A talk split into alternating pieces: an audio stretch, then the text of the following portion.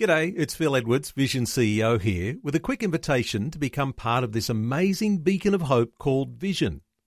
Together we can put our love into action to help people of all kinds build or rebuild their lives on the truth of God. Please consider the part you can play during our upcoming Visionathon appeal, remembering that it's your support that makes Vision possible, including this podcast. Coming up today on The Story. As we put the plastic bag onto the floor in one of these orphanages, boy comes running up, sees what is inside, starts crying, runs to his supervisor.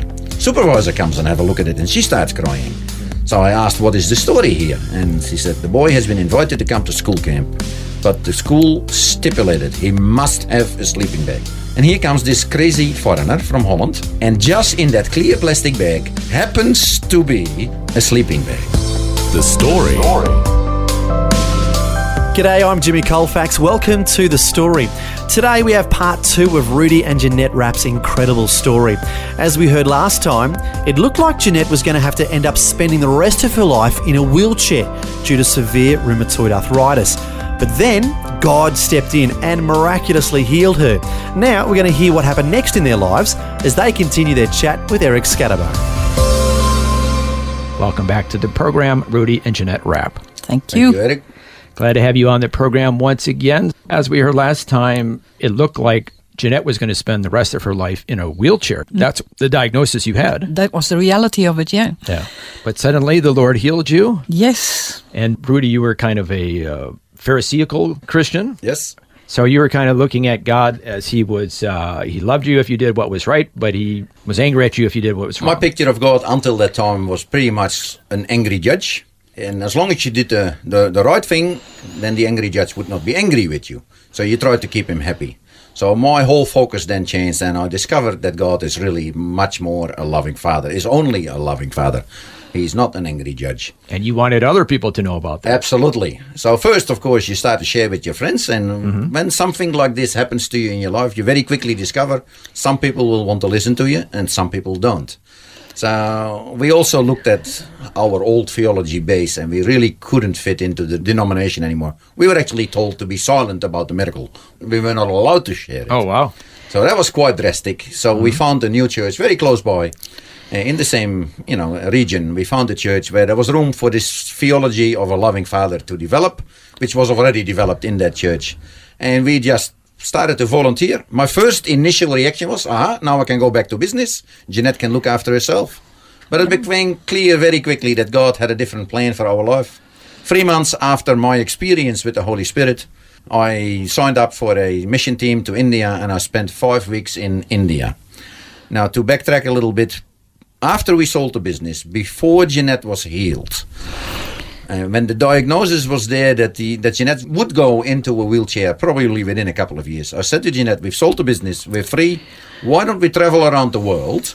And you can do all these things while you can still walk, even though it may be difficult to walk. It's easier than in a wheelchair. So for five months, we traveled US, Canada, Western Europe, Eastern Europe. Five months around the world in relative luxury. I mean, anywhere, a cheap hotel in the Western world is luxury. And then two years after that, I went on this mission team to India for the first time. And we were traveling in dirty, uncomfortable buses, dirty hotels with lots of vermin in the bedroom. Uh, but every day we went around villages, we preached the gospel, we preached for healings. I saw many, many miracles. I saw God at work every day. And in my mind, during those five weeks and during the weeks after that trip, I just started to compare the five months around the world in luxury mm-hmm. and the five weeks in India in relative dirty conditions. But I saw God at work every mm-hmm. day, And I said to myself, this is a hundred thousand times better, those five weeks, than those five months around the world. And I said, I made a promise to God. I said, God, I do not want to travel again anywhere unless it has a purpose for your kingdom. And really, during that first missionary trip, and just a short term mission, I, I, I became aware that God was calling us as missionaries, that business life was finished for us. So we started to serve our local church as volunteers in building work and anything really, cutting mm-hmm. grass, whatever came mm-hmm. up. We started to go to Bible college, Jeannette and I both together, different Bible colleges, one at the church, one official one with an official degree. And we just, in between all that work and the Bible colleges, we would take every opportunity to do a short-term mission trip in turns. One would look after the kids; they were still little at the time. One would look after the kids. The other one went on a mission trip, two, three, sometimes even four times a year. Now, Jeannette, were you as enthusiastic about uh, going on these trips as Rudy was? Oh, yes, I was. I figured out pretty early on uh, after my healing that prayer was going to be a big part of my life. And so I was always praying about where God could send us. I didn't really have the sense of, oh, God wants us here. Um, but I said to God, anywhere, anytime. And so from our church, when there were uh, mission trips going to India, I really enjoyed that. I really enjoyed the preparation, the teamwork as, as a team, and just and the incredible miracles and the physical miracles that we saw in uh, in India, and of course a lot of people coming to know the Lord, which is always uh, the best miracle. Mm, yes. Yeah, and um, yeah, and even though the conditions were less than than favorable, um, we always saw the Lord, Lord at work, and and that made my heart sing. So both of you, the Lord was kind of nurturing a desire to serve Him overseas in different parts of the world. Yes, overseas yes. and locally at the time as well. We spent mm-hmm. a lot Yep. of time just serving the local church. So we said wherever, whenever. Mm-hmm. And then during that time, in 1996, so I got saved, Jeannette got healed, and we got saved in 1993, 1996. So already three years into Bible college and mission trips. There was just this thing about the Soviet Union that just, the Soviet Union had broken up in 1991 and it had fallen into pieces and split into 15 nations. Growing up in a Western European country where the threat of the Soviet Union was always there, I was very well aware of the Western propaganda, I was mm-hmm. aware of the Soviet propaganda, but I started to think about these people. And on our trip in 1991, we actually visited Eastern Europe, and I realized that communists were just people with a heart, with a mm-hmm. mind, with emotions. Basically, they are a creation of God Himself. Mm-hmm. And I realized these people already in 91, before I was actually, you know, when I was still a Pharisee, I realized these people need hope. Mm. So in 1996, I could not get my mind off Russia at all. And I asked permission of Jeannette to actually do a double mission trip. So go to India for three weeks, then go to Holland for a week, and then go to Russia for three weeks. And in Russia, I had this enormous, incredible experience during the night at 2 o'clock with the Holy Spirit once more. And when I rang Jeannette a couple of days later, I realized she had a similar experience, and then we worked it out at exactly the same time. Wow. God spoke to me, as well as Jeannette in Australia, to me in Russia. Eh, you need to work in Russia. Is that how the Lord was working on your heart, Jeannette? Yes, yes. Um, like I had no, no inclination to, to go to the Soviet Union at all.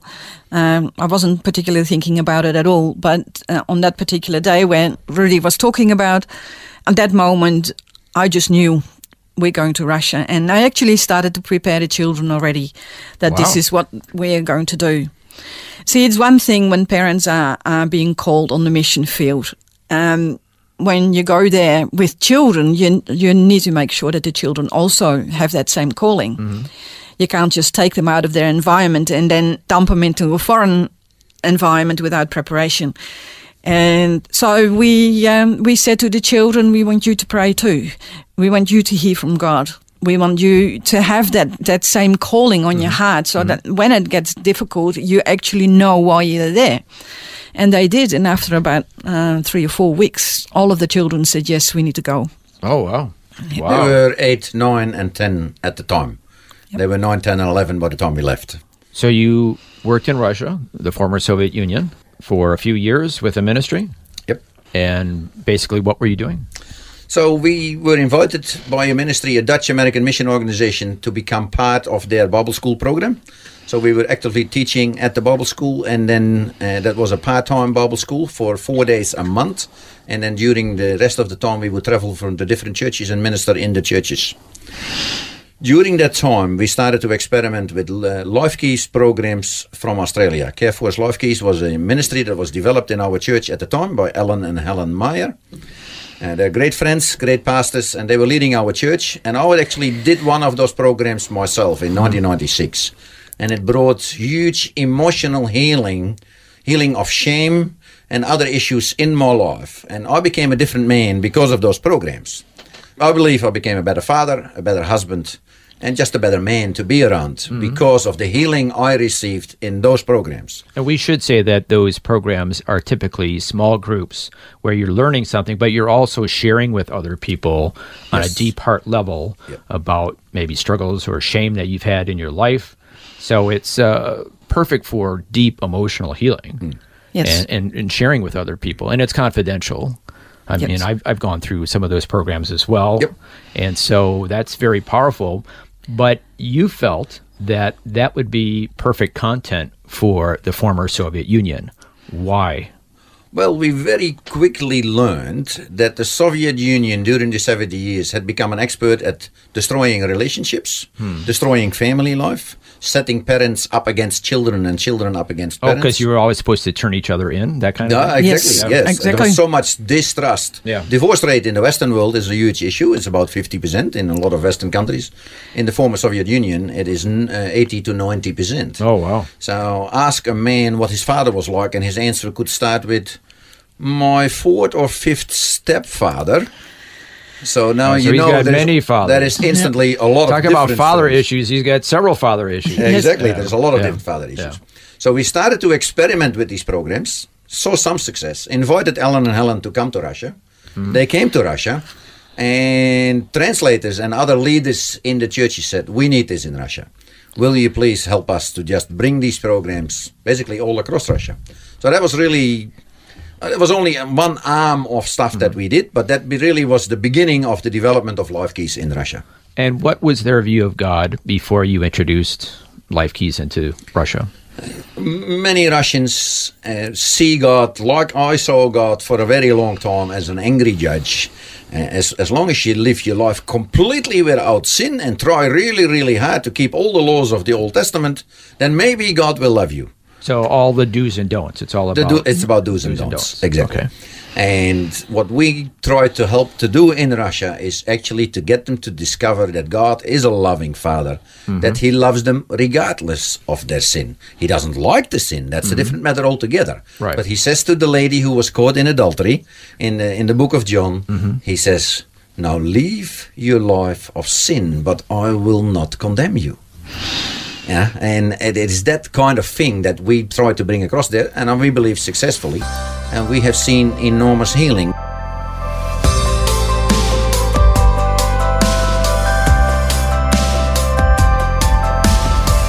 You're listening to The Story. Today, Eric Skattebo is once again chatting with Rudy and Jeannette Rap. As we heard last time, Jeannette was healed from debilitating rheumatoid arthritis. And then, after that miraculous healing, they decided to dedicate themselves to serving the Lord in ministry, including in the former Soviet Union.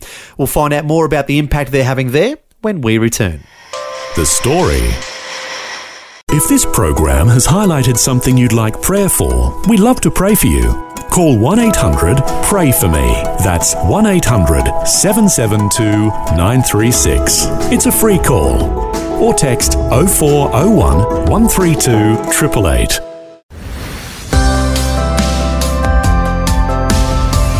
Hi, I'm Jimmy Colfax, and this is The Story. We're continuing with Eric Skattebo chatting with Rudy and Jeannette Rap, who were originally from Holland and immigrated to Australia in 1982. We've heard about the miraculous healing that occurred in Jeannette's life and how they then decided to dedicate their lives to doing ministry work. First, starting off with short term trips to India and then going on to the former Soviet Union. Next, we'll find out about the impact they're having in that part of the world.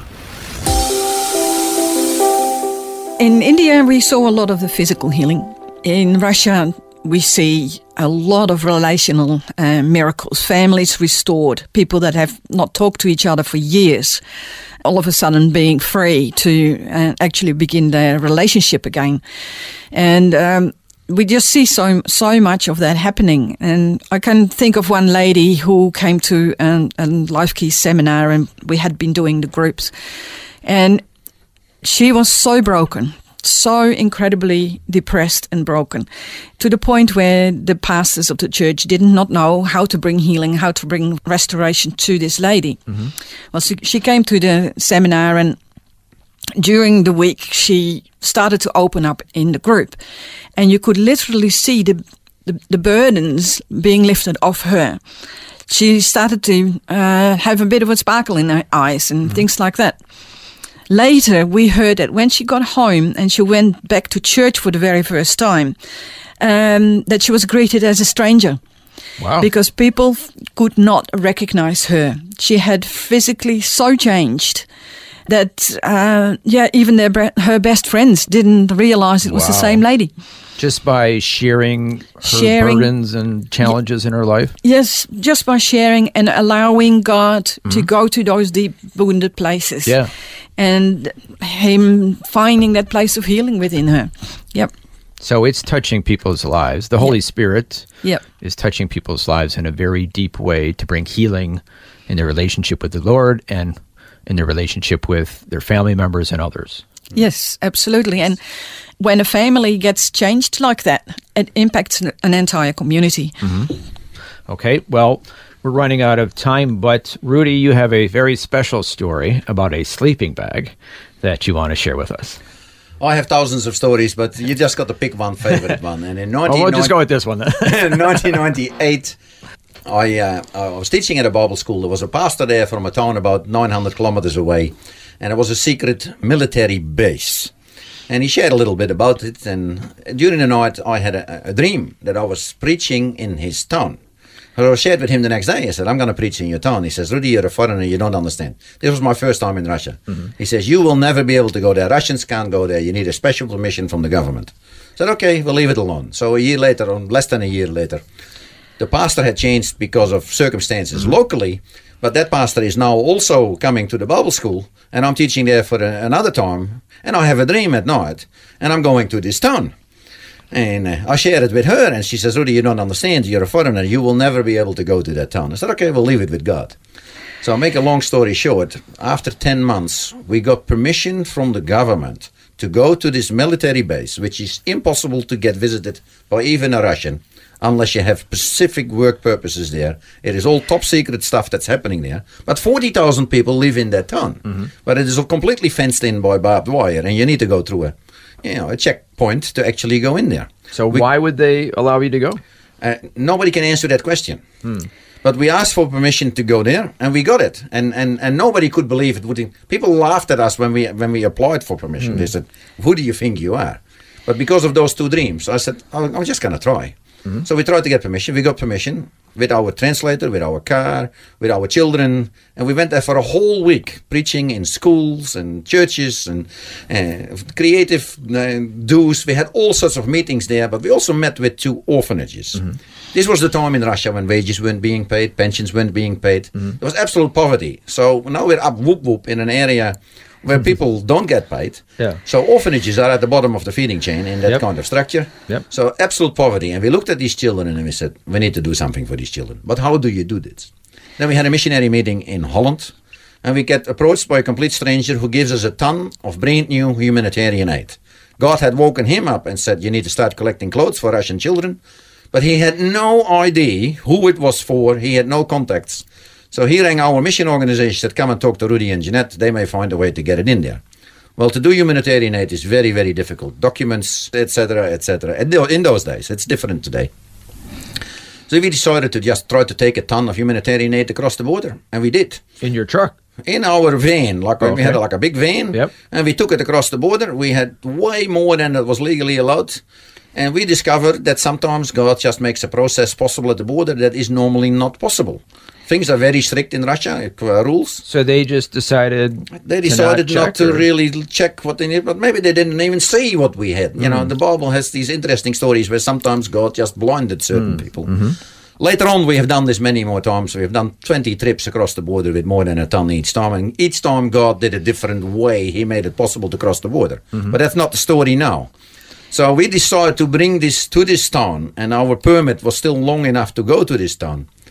And as we put the clothes onto the floor in one of these orphanages, all the clothes are in black plastic bags or gray plastic bags, and one bag was clear plastic. Boy comes running up, sees what is inside, starts crying, runs to his supervisor. Supervisor comes and have a look at it, and she starts crying. Hmm. So I asked, "What is the story here?" And she said, "The boy has been invited to come to school camp, but the school stipulated he must have a sleeping bag. No sleeping bag, no camp." So there was no sleeping bag in the orphanage. There was total poverty in the whole region.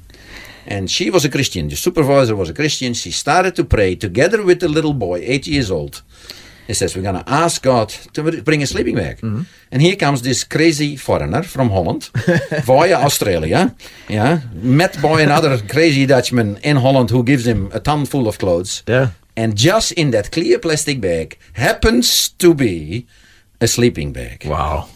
How good is God when He can answer a little prayer of a boy that just wants to go somewhere in the middle of the taiga in northern Russia? He was close to the to the Arctic Circle, and somewhere there, a little prayer gets answered because of uh, a, a supervisor says to the child, "There is a God. He loves you. He cares for you, and we're gonna ask Him to bring that sleeping bag." Wow. Every time I think about that story, it's now 20 years ago, I just just about cry myself because God is so good. And that is really the picture Yeah, of yeah. Mm-hmm. the loving Father that we have discovered. He loved this boy so much. He, he used two crazy Dutchmen to bring a sleeping bag thousands of kilometers across a border that is basically closed into a city that is completely closed. And there and you he go. did it. And he did this it. boy went happily onto a school camp. Wow, that's fantastic. Well, we're quickly running out of time. Jeannette, any closing thoughts on all these experiences that you've gone through? Um, just to the story that, that Rudy just told, um, just to encourage everyone that it doesn't have to be a big thing that you do. Mm-hmm. Someone Could just ca- be a sleeping bag. could be a sleeping. Maybe you don't have no need of a sleeping bag anymore, and see what can happen with it. Mm-hmm. And also to encourage everyone to do pray, do pray because it works, mm. and God hears. well, you're living proof. Mm. The healing Hmm. That you had, unbelievable. Absolutely. Yep. Yeah. Eric, we listened to one of your previous stories uh, about this Ukrainian lady that shared how she received uh, a box of goods from Operation Christmas Child. Yep, yep. And where just a tube of toothpaste was such a blessing. And, and God is at work in the little things. It's not just about Yep. big physical miracles. God is at work in the little things. And the Bible says, if you give a glass of water to a child, it is like you give it to me, says mm-hmm. Jesus. You do it unto me. So when you go into the world, do good things not to make God happy. God is already happy with you. Mm-hmm. But do good things so that the kingdom of God can be shown to the people around you. Fantastic. Thank you so much, Rudy and Jeannette Rap, for sharing these experiences that God has brought you through. It's been an absolute privilege to be here, and life is just great with God. Yes, it's been fantastic to be here. That was a conclusion of Eric Skattebo's two part conversation with Rudy and Jeannette Rap. And what an amazing story. It's wonderful how God completely transformed their lives after they thought that Jeannette would end up in a wheelchair. They're now doing marvellous ministry work and having a profound impact on people's lives. Well, if you'd like to contact Rudy and Jeannette and find out more about their ministry, you can reach them through their church. That's Discovery Church on the east side of Melbourne. Their website is discoverychurch.com.au. That's discoverychurch.com.au. Rudy and Jeannette's ministry is part of Discovery Church, and so they'd be happy to answer any questions you have or pass along any messages to them. Well, thanks for joining us for Rudy and Jeannette's incredible story. I'm Jimmy Colfax, encouraging you to share your story with someone today.